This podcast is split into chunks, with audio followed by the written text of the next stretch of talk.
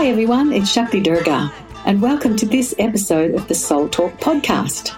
Each episode is going to feature some of the highlights from live trainings, retreats, online classes, and presentations that I've done around the world. If you find value in it, please text the link to the podcast to a friend or share it with your networks. I look forward to connecting with you soon. Namaste.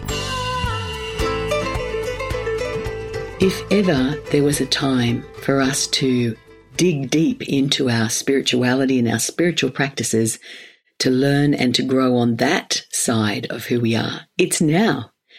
To do our civic duty means staying home. It means not partaking in the rich array of offerings that our physical worlds normally provide us with.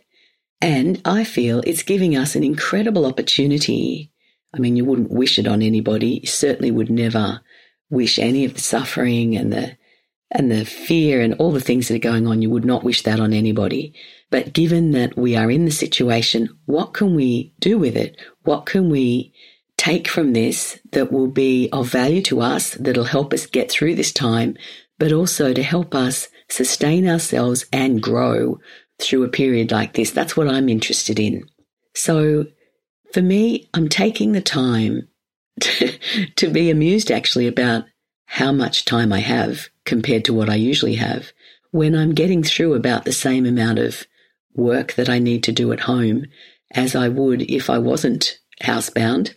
But I do seem to have a lot of other time on my hands and I'm watching the play of consciousness as my rational decision making and my heartfelt yearning has been this is a time of really powering up spiritually. This is a time where I'm going to do more spiritual practices, different types of spiritual practices. I'll be able to read some of the books and the shastras and the fascinating books from the ancient wisdom that I'd love to be reading, but often don't have time to, and to spend a lot more time in meditation. So that's my sense of what's right for me at this time. But then it's really interesting how on some days, the resistance I feel to doing any of the above can be quite extraordinary. And at those times, I'm really paying attention because what I feel that I'm seeing is the sort of separateness or resistance that I didn't know was still inside me, rearing its head, showing itself, so that I can actually deal with it. So, what I'm doing is really being rigorous about a morning practice and an evening practice, as well as other spiritual practices during the day. And what I'm finding is that my meditations are going deeper than ever, quicker, and that I still am able to enjoy a range of spiritual practices and also get a lot done in my day. So I feel that this is an opportunity for all of us to sort of climb a spiritual ladder. And so when you think to yourself, right, well, I'm going to go and do that meditation. I'm, I'm going to go and do this couple of malas of mantras. And then you find yourself getting distracted this is a good time to stop and go, oh, look, there is the resistance. There's the part of me that actually doesn't want to change, that wants to live in my ego and wants to stay in a sort of separate state. And so what I'm going to do is I'm going to lovingly just say, it's okay. Come on. We'll do the practice and then we will do whatever else it is that we thought we might do. So that's my top tip at the moment is to really just have some commitment to your spirituality, to whatever spiritual practices you like, but also try a couple of different things. Look around, there's plenty on offer.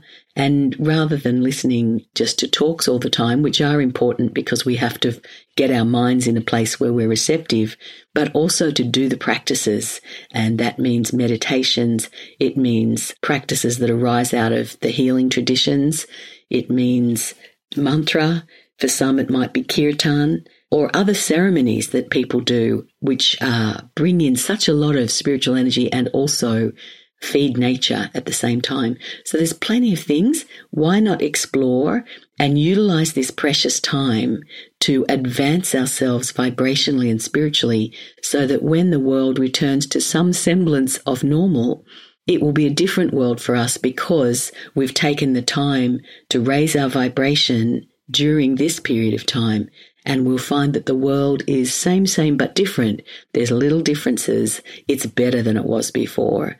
We feel more empowered than we did before. People seem to like us, respect us more than they did before. And it will all be because we've spent this time loving, respecting, accepting, and trusting ourselves to do our practices, get on board, and change your world. Namaste. Thanks for joining me on this episode of Soul Talk. I hope the podcast has served you in creating a happier and more abundant life. If you've enjoyed the podcast, don't forget to subscribe, rate, and leave a review on your favourite podcast app. If you'd like to connect with me, head over to shaktidurga.com.